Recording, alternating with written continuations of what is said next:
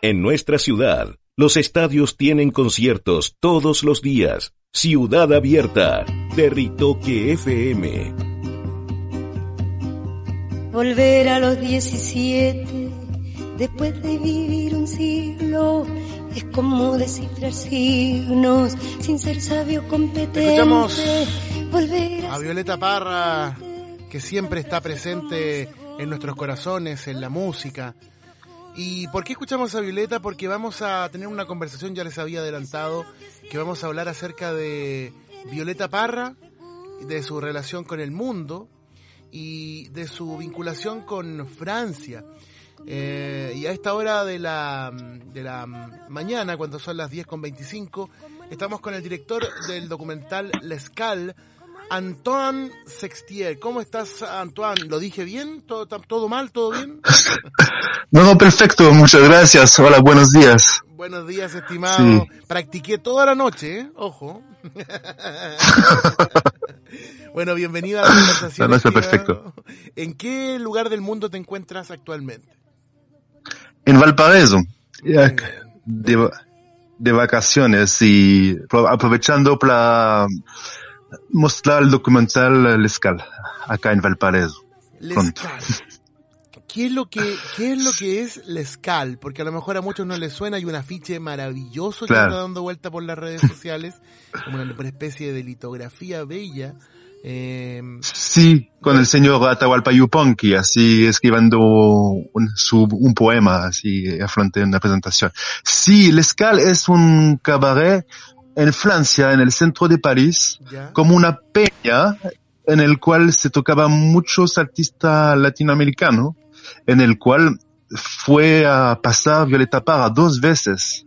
La primera vez como los alrededor de 56 y después con los hijos Ángel e Isabel, bueno, la Tita y la Carmen Luisa también, como todo, todo el grupo, en 62, 63 en París, en lugar en el cual se fue cada vez a corrida y presentó su, su trabajo en este momento. Entonces, esas gente, esos lugares que daba personas que todavía habían vivido estos momentos, lo, lo grabé, lo fue a buscar los diferentes testimonios de, de esta época Mira. en Francia y, y eso hablé con lo- los señores, lo- los abuelitos que, que también quedaban estos recuerdos y eso lo, lo quiero grabado en el documental.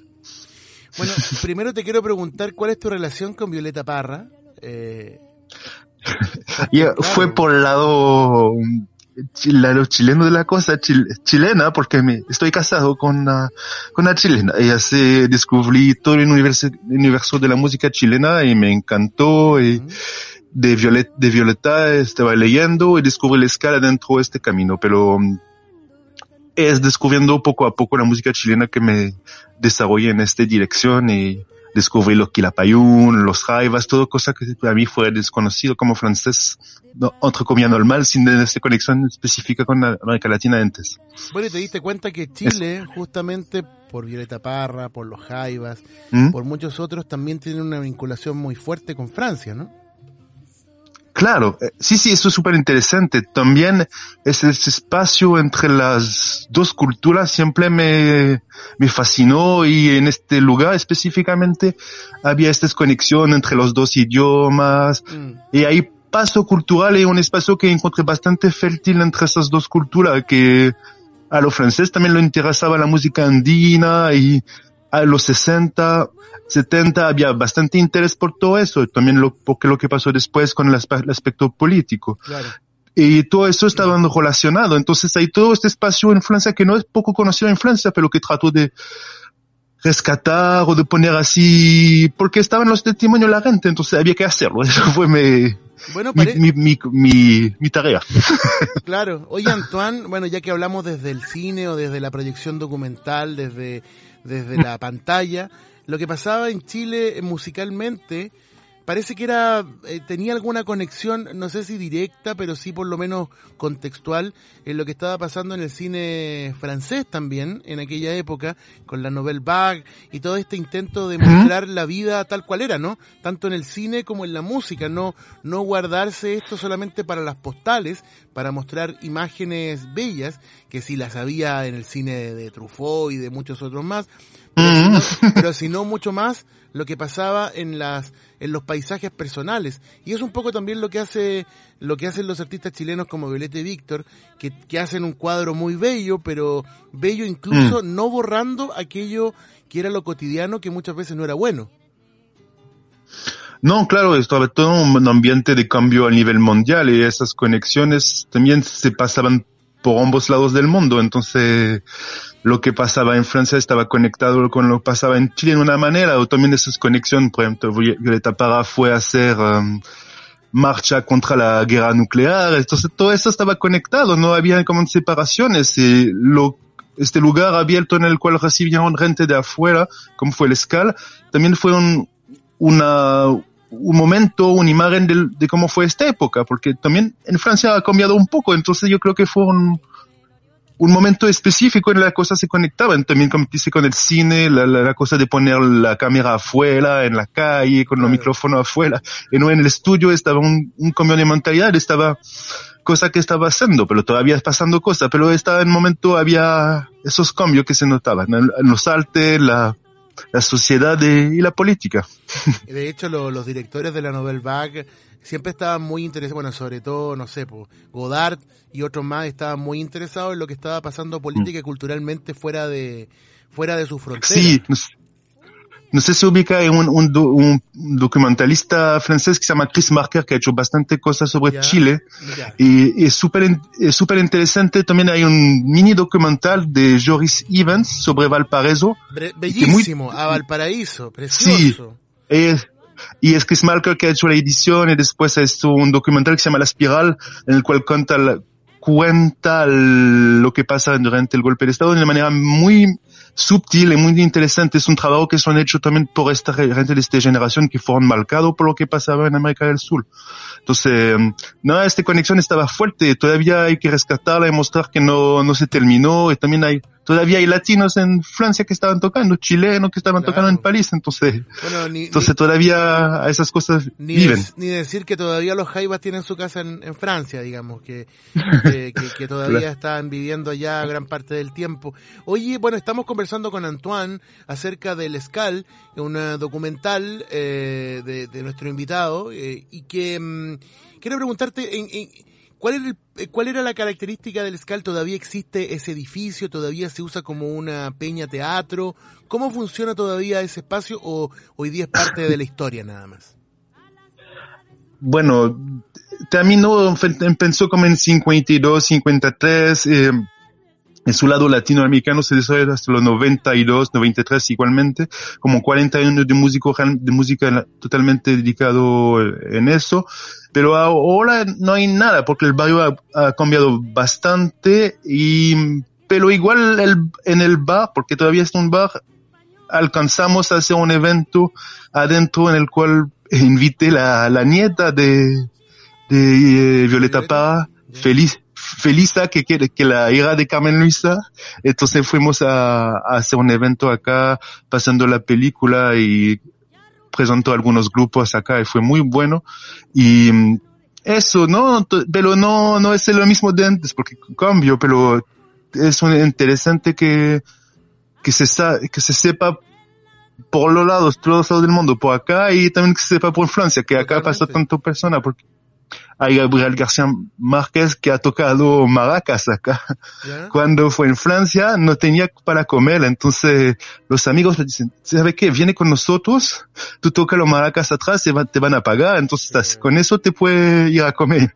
Es todos esos testimonios de, de pequeña historia de gente que después se pusieron a ser muy grande, lo, lo más, más grande de, del nivel cultural, y ahí sin plata, sin dinero, se pueden apoyarlos entre, eso, entre los lo demás. Entonces va una bonita historia así de, que, de, rescatar todo eso. Hay que agradecerle a la cultura francesa, lo digo yo personalmente, porque han rescatado a muchos artistas importantes del mundo. No sé, el otro día estaba viendo el documental de Nina Simone, que justamente en Francia pudo volver a tener un nuevo brío, artistas norteamericanos de blues, no sé, estaba pensando en, claro, en, en varios, en varios que terminaron en Europa y se hicieron, bueno, que decir Miles Davis, que lo amaron allá, eh, no sé, estoy pensando que es un mundo, eh, Francia es un país muy culto, siempre se ha jactado mucho de ser muy culto y nosotros agradecemos mucho que nos hayan dejado estos legados y hayan permitido revivir muchas estrellas y también de haberle dado mm, cabida a,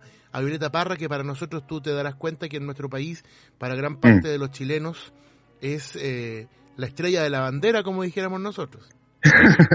claro, porque pero también eh, lo que supe de ella es que el, si se pone mítica ahora están libres, que no, no se pueden ser en ningún lado. Entonces, la, la, impulsión que da, eh, das para hacer cosas a muchas personas y eso es muy, muy más bello. Sí, totalmente. Las generaciones contemporáneas mm. redescubrieron a Violeta Parra y hoy día es una, un artista que en su tiempo tristemente no tuvo esa valoración eh, y todos sabemos mm. cómo terminaron sus días.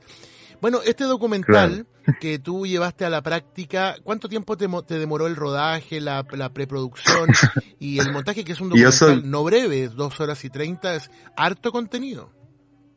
No, son 45, 45 ah, minutos. El, evento es la, que dura dos horas y media, ya entiendo.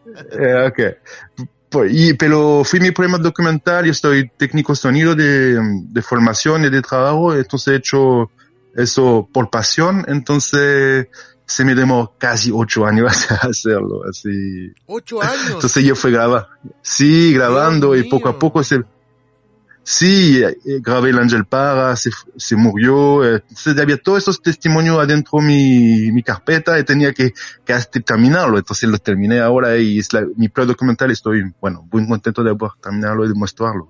Así, y además es así la historia.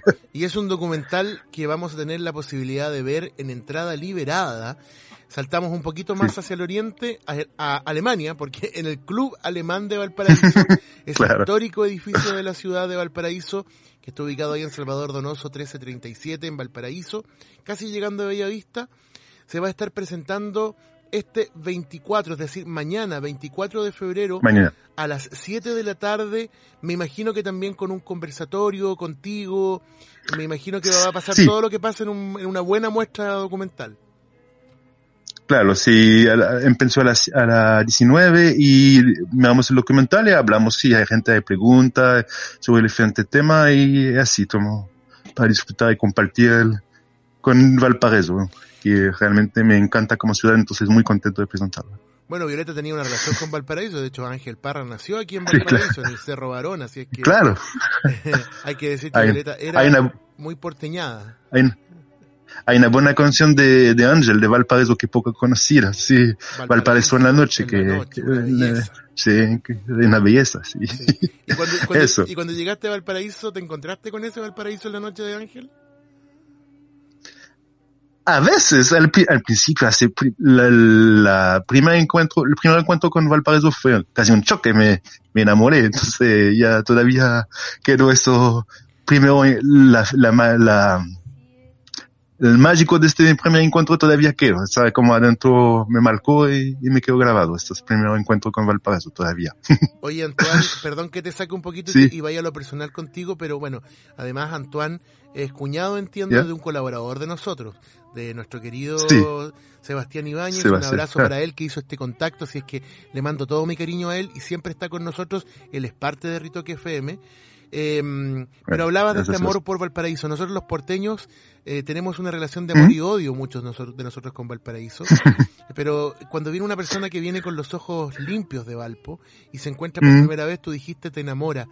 ¿Qué, ¿Qué podrías decirle a los porteños que a lo mejor, viste, cuando uno lleva mucho tiempo con alguien o algo, comienza a ver más las cosas malas que las buenas. Eso le pasa a todo el mundo, ¿no? Eh, entonces me gustaría preguntarte a ti, ¿qué encontraste de Valparaíso que te enamoró? La, lo hablé hace poco, es el, encuentro en esa subsistencia de un tiempo pasado, como sus lugares como el Café Riquet o, o esas tiendas antiguas que, que, que quiero, que, que quedaban y que quedan acá con toda esta onda más libre, con estos grafitis, este, este, esta vida como profunda que hay dentro de la ciudad que se nota de todos lados, de todas las esquinas. Entonces eso es maravilloso y también la, la forma, la, la geografía, la, los cerros, ¿no? Es, un montón, es una ciudad única, es algo bastante fuerte, hay que, bueno, hay que, no sé, difícil no amarla porque está, tiene tanta personalidad que es algo fuerte, no sé. Sí, una ciudad con personalidad. Absolutamente. Claro. Oye, Antoine, invítanos a ver este documental y por qué la gente no puede faltar, además de que es liberada la entrada, por qué la gente no puede faltar a ver este documento fílmico que tú hiciste y que nos trae un trozo de Violeta que probablemente sea mucho más desconocido. No, quizás no mm. sabíamos que ella, había pasado, sabíamos la historia del Louvre, sabíamos la historia de, sus dificultades para alimentarse. Bueno, la película lo dejó bien, bien en claro.